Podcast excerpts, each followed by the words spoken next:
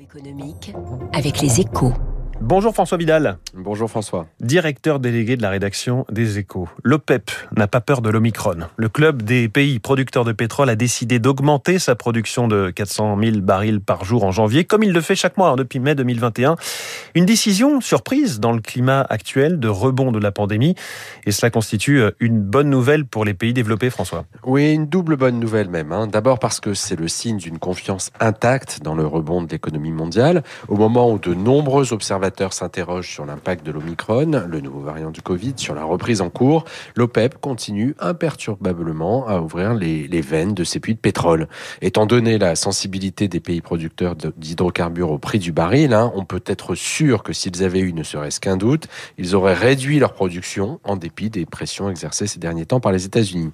Personne n'a oublié à l'OPEP qu'au plus fort de la pandémie au printemps 2020, les prix de l'or noir étaient devenus négatifs pour cause d'offres trop abondantes dans un monde en plein confinement. Mmh. Cette décision d'ouvrir euh, les vannes peut-elle peser sur les cours du pétrole qui se sont tout de même envolés de près de 40% cette année euh, en dépit de la légère baisse enregistrée depuis l'apparition de l'Omicron? Alors c'est la seconde bonne nouvelle. Hein. En fait, le maintien du calendrier de l'OPEP devrait permettre de plafonner le prix du baril, hein, ce qui devrait favoriser la croissance, mais surtout limiter les tensions inflationnistes à l'œuvre depuis plusieurs mois. Parmi les nombreuses pénuries déclenchées par le dynamisme de la reprise mondiale post-pandémie, celle du pétrole est sans doute la plus pénalisante, hein, car elle donne dans toute l'économie, elle touche aussi bien la compétitivité des entreprises que le pouvoir d'achat des ménages.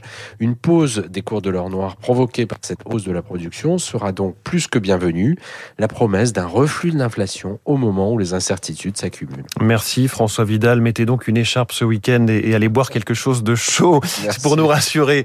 Et à la une de votre journal Les Échos ce matin, il y a aussi cet accord à 200 millions d'euros par an signé entre Canal+ et le cinéma français. Je vous en reparle dans une demi-heure environ dans les spécialistes avec Renaud Blanc. Il est 7h13, un coin du monde d'un milliard 400 millions d'habitants, c'est l'Inde, déjà cinquième puissance économique mondiale selon certains classements.